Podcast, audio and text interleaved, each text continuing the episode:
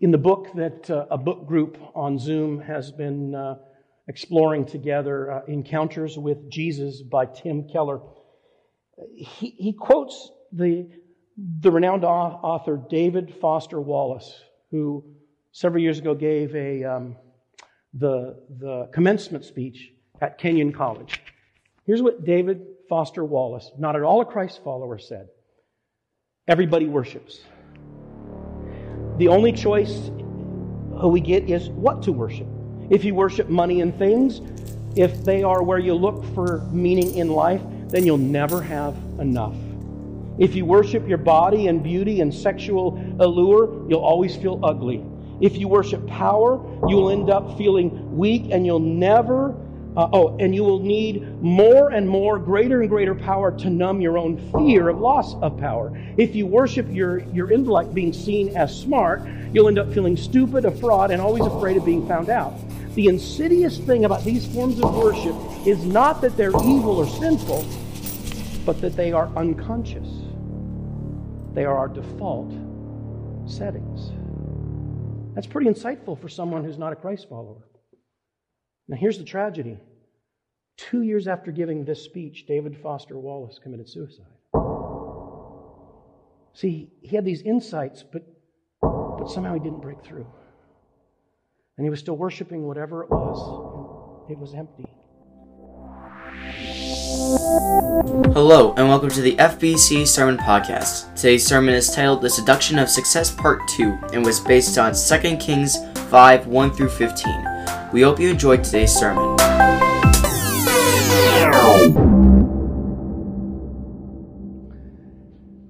A meeting of power brokers took place at the Edgewater Hotel in Chicago in 1923. Now, this was a behind the scenes meeting that the media didn't know about.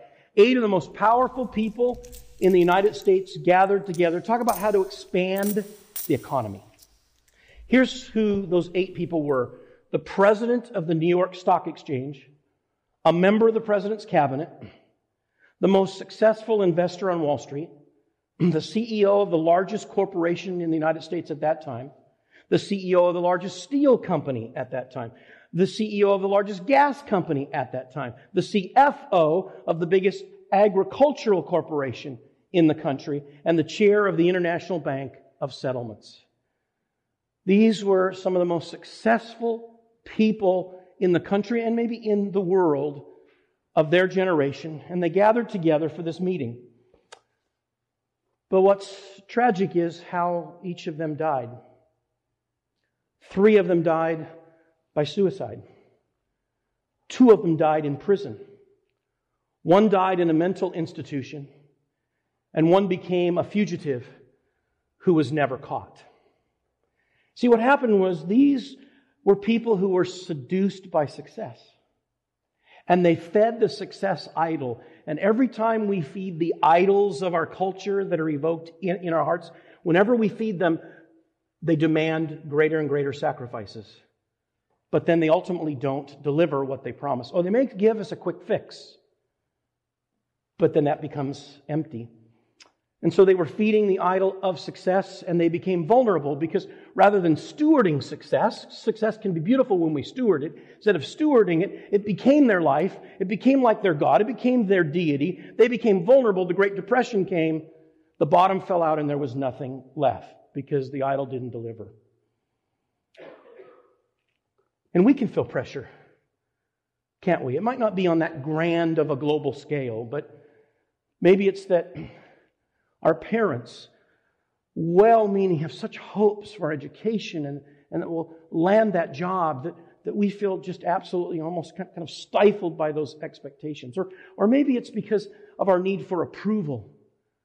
The, there's this hole in our heart longing to be loved. And so uh, we'll end up doing almost whatever it takes in order to have approval in a social circle, or maybe it's our career advancement. And what started out as something that was exciting has now actually become something that we just can't feed the idol enough to feel successful enough. Or when we get to those places, we realize they really didn't deliver what we were most hoping for. So, this morning's message is the seduction of success. We're in our habits of the heart sermon series. We're, we're devoting about 10 weeks um, to identify some of the idols in our culture today because we often think about idols as, these ancient statues that these primitive peoples bowed down to.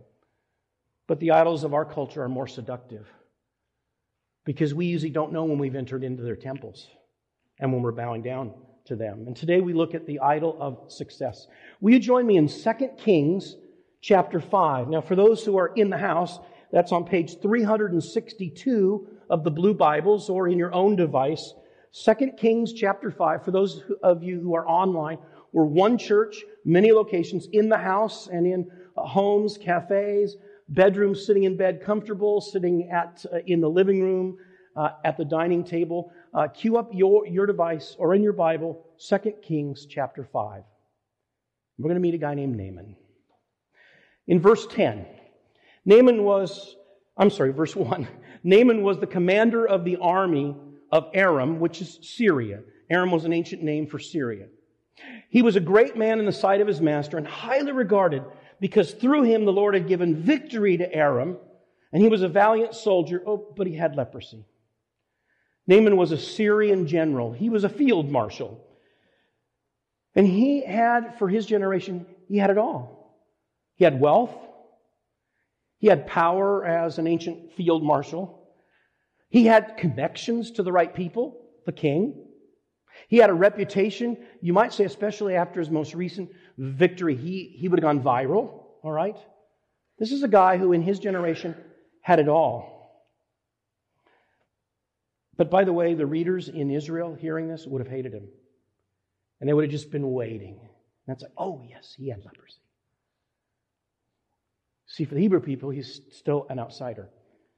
And so we read that, that he had leprosy. Leprosy, as described in the Old Testament, the Hebrew Scriptures, is actually a, a, a myriad of different uh, diseases that really uh, would lead to crippling of the limbs, the disfiguring of the face, and finally a slow and anguishing death. It was a horrible disease. And here's one thing we learn. See, Naaman had it all, but you know, we can't manufacture a perfect life, can we? We can't manufacture the good life. Oh, we can do a lot of things to, to help to stoke, you know, living a fruitful and meaningful life. But just then, the leprosies of our generation come when we least expect them. Don't we? We can't manufacture the perfect life. There's always going to be something, isn't there, that's going to come into our lives. And here's the question where will we turn when the bottom falls out? And are we prepared? Are we preparing ourselves today for that time when it seems like we take the elevator into the basement of life? See, someday we'll wake to the illusion of self sufficiency, and it'll be things that the world can't fix. Naaman had all the resources of his generation, but now he has no hope. Oh, but now let's move down to verse 2. So, band of raiders from Aram, meaning Syria, had gone out and taken captive a young girl from Israel, and she served Naaman's wife. And she said to her, If only my master would see the prophet who is in Samaria, he could cure him of his leprosy. Here we see Naaman's hubris. Because, see, success can be good. This isn't an anti success. Success can be good when we steward that success. That's beautiful. Matter of fact, that's what Jesus did. Jesus had more influence than anyone in the world, and he laid it down and he stewarded it for the world. See, when we steward success, it's beautiful. But when success leads to our hubris, when it becomes an idol and we continue feeding it, it can warp our character beyond ways that we ever could have imagined. And so Naaman, in his hubris, he, he leads this raid into Israel and he brings home a gift for his wife. And the gift is a little human girl who he's trafficked and brought home. Now, before we go, Naaman, how could you do that? I, I, I want us to think could there be policies in our country or in the world and systems that are enslaving people today? that it's easy for us to turn a blind eye to? Could some of the purchases that we make actually be supporting enslaving people in, in poverty? Let me give you a dream of mine. Now, in this dream, Bill Gates passes away and he gives to Greg Moselle his vast wealth. Now you know it's a dream, okay? He gives me the vast wealth. Now, what am I going to do with all of this? Okay, so I opened Justice Mart. And Justice Mart would open like close to every Walmart and Target and Costco and Kmart and everything else like that. And Justice Mart will be a place where you walk in, you probably have to pay 8, 10, 12% more. But you know everything you purchase is fair trade. Everything that you purchase has a supply chain with a livable income that, that, that stewards the planet, that means that, that every step along the way, every purchase that we make, we know it's helping to build people up and not tear people down. Wouldn't Justice Mart be awesome? Yeah. And so I think it's easy for us to say to Naaman, no, Naaman, how could you do that? Which, which we should say, but, but, but let's also remember that in more subtle ways, how we need to be careful about people who are in effect enslaved. Maybe in our own country where there's not access to decent education, where it's so over policed that people live in fear, or there's no healthy food. And then in our world that's filled with such incredible needs, even as we think of Ukraine today. And yet, Ukraine is all over in the news, which it should be. And people are rallying to rescue. But when Syria had the same issues, didn't seem like the world responded quite as much. And so here's this slave girl, but here's what's amazing. She becomes the hero of the story. See, here's this little slave girl, and she says, You know what? If, if you go see the prophet in Israel, I mean, you've got your prophets and your deities here, but, but I, I know the true and the living God. And I know a prophet who can cure you. Isn't that amazing? What faith she has, even in the midst of such destruction in her life. And she really becomes the hero. That's why this is important. See, Naaman's not the hero of the story. He's profiled in the story, you know, to help us to understand something, to teach us things. But the hero is this little girl. God so often chooses the least of the least as the people who make the greatest difference in the kingdom of God. It's those who humble themselves and steward, or those who've been humbled and realize, ah, and have earned a dependence upon God that can be a conduit of God's blessing for the flourishing of all peoples. See, God looks through a very different lens than our world. And so Naaman responds. He's desperate. Verse 5. So Naaman took with him 10 talents of silver, 6,000 shekels of gold, and 10 sets of clothing. The letter he took to the king of Israel read, With this letter I'm sending my servant Naaman to you, so you can cure him of his leprosy. Naaman is so desperate that even though he's had a recent victory over Israel, and let's remember this, in the ancient world, deities were tribal. You, you had a tribal deity who you fed whatever it was, whether it was food or too often human sacrifices, which God strictly prohibited. And you would feed that deity so that deity would make sure that your crops flourished and you had plenty of children for your future and things like that. And so when one nation defeated another, it, it, it was a sign our deity is stronger than yours. Your deity, your God couldn't defeat ours. He's going to who he views as a defeated deity of his enemy people who he's been raiding. That's how desperate he is. Are we desperate for Jesus? I think it can be easy for us to, to have kind of a recipe of life where we have our lives and then we just take a little pinch of gospel, a little pinch of Jesus, sprinkle it in, and say, I'll, I'll let you know when I need you. Rather than really stirring into where God is at the center of our lives, which would be a lifelong journey of learning what that really means and how we do that.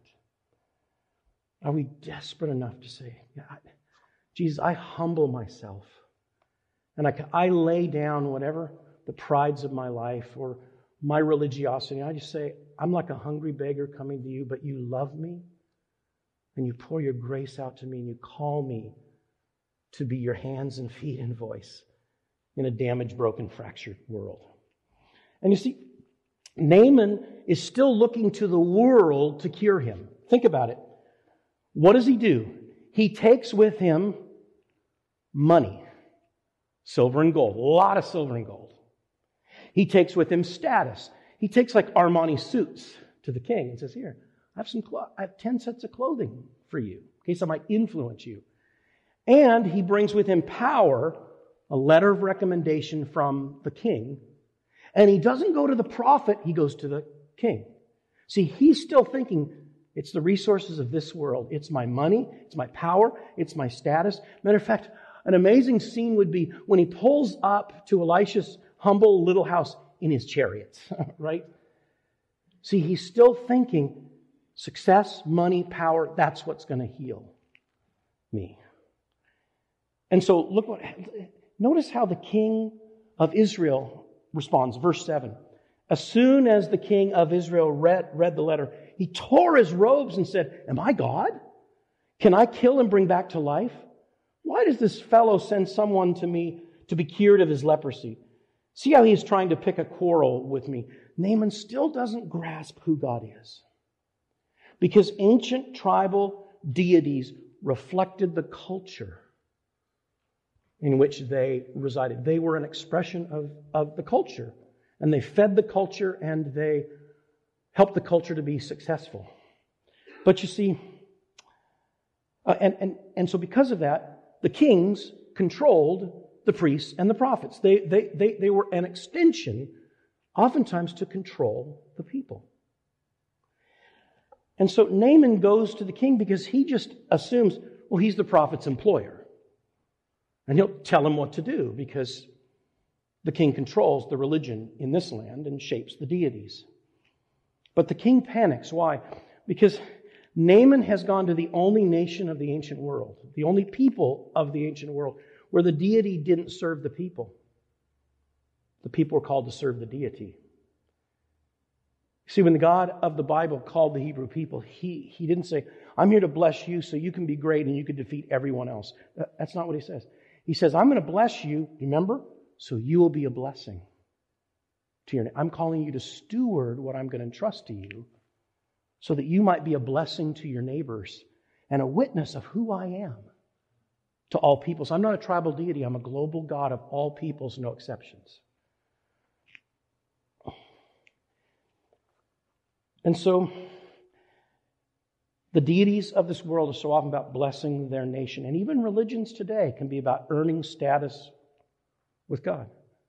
But the God of the Bible is not about those who will earn status, but about those who humbly come for grace from God to be transformed and then live as grateful recipients of God's grace. And so in verse 10, Elisha finds out about it and we begin an interchange there. Elisha sent a messenger to say to him, Go wash yourself seven times in the Jordan and your flesh will be restored and you'll be cleansed. But Naaman went away angry and said, I thought he would surely come out and, and, and stand before me and call on the name of the Lord his God and, you know, wave his hand over the spot and cure me of leprosy. Aren't the rivers of Damascus better than all the waters of Israel? Couldn't I wash in them and be cleansed? So he turned and went off in a rage. Naaman still struggling with feeling superior. The success syndrome is still, he's still feeding the idol of success. And so because that, he feels superior. How, how come this prophet didn't come out and stand before me like my soldiers come out and stand before me? How come he's not serving me? Why doesn't he wave his hand and do that magic thing prophets do? Right?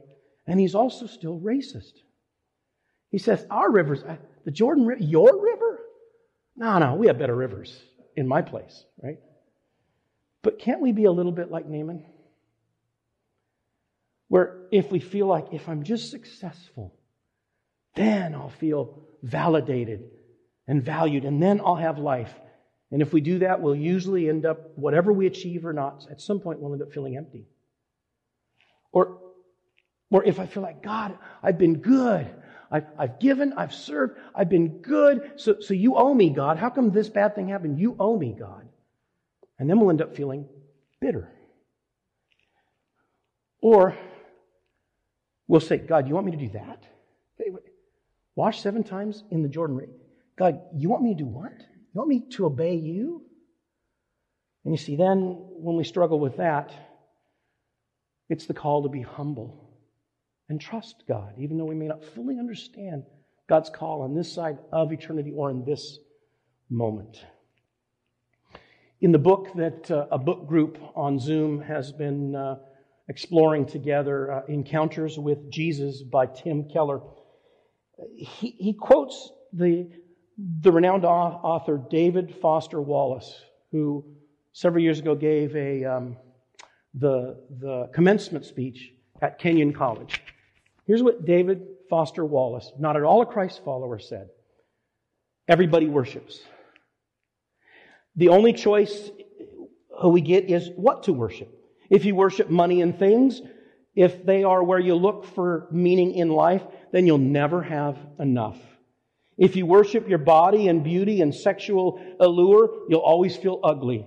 If you worship power, you will end up feeling weak and you'll never, uh, oh, and you will need more and more, greater and greater power to numb your own fear of loss of power. If you worship your, your intellect being seen as smart, you'll end up feeling stupid, a fraud, and always afraid of being found out.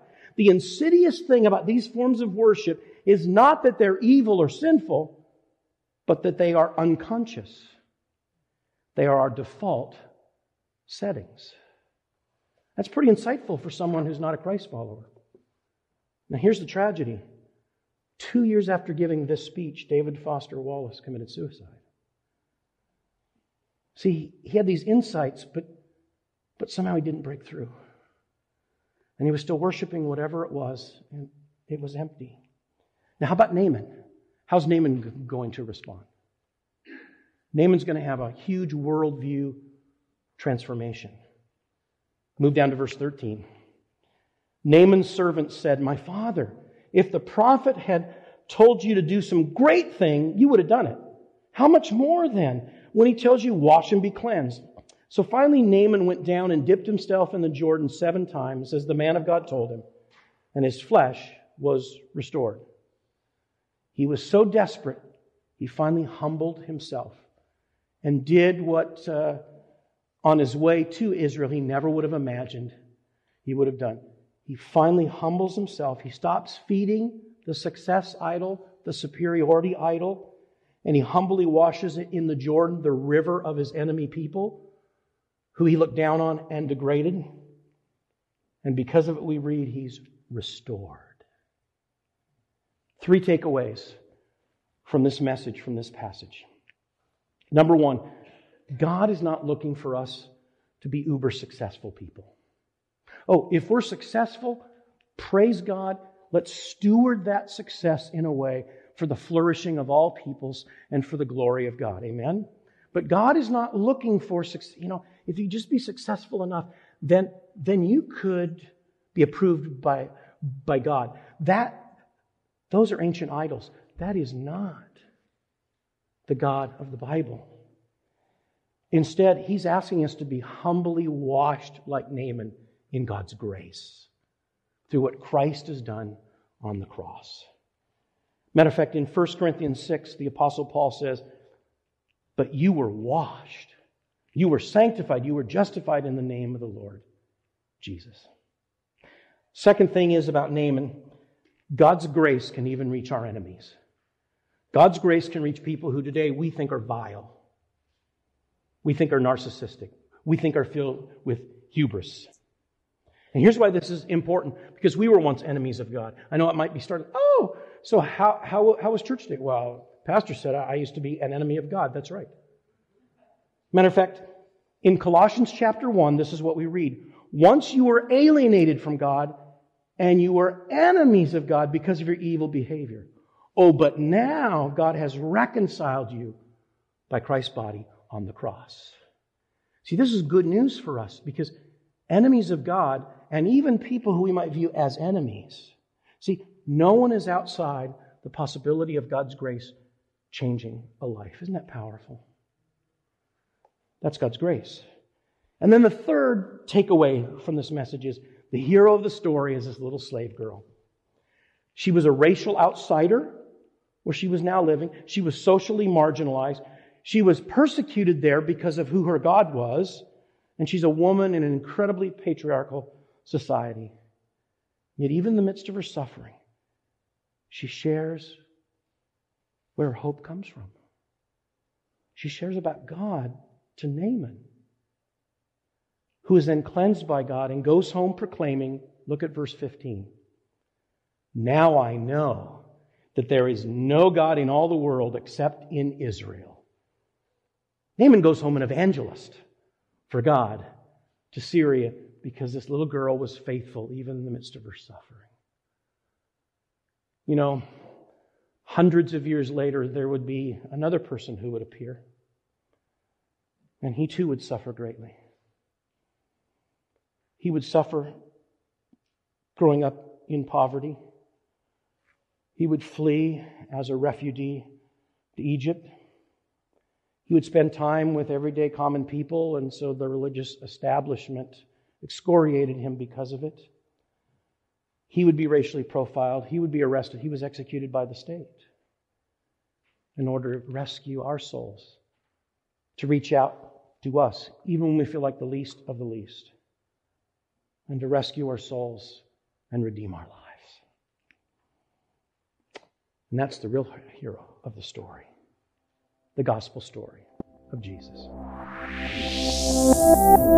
Thank you for listening to this podcast. If you are interested in learning more about what we do here at FBC, please visit our website, fbcamherst.org. Also, consider subscribing to this podcast so you can get a notification when our weekly sermons are posted. Again, thank you for listening to this podcast. Have a great day.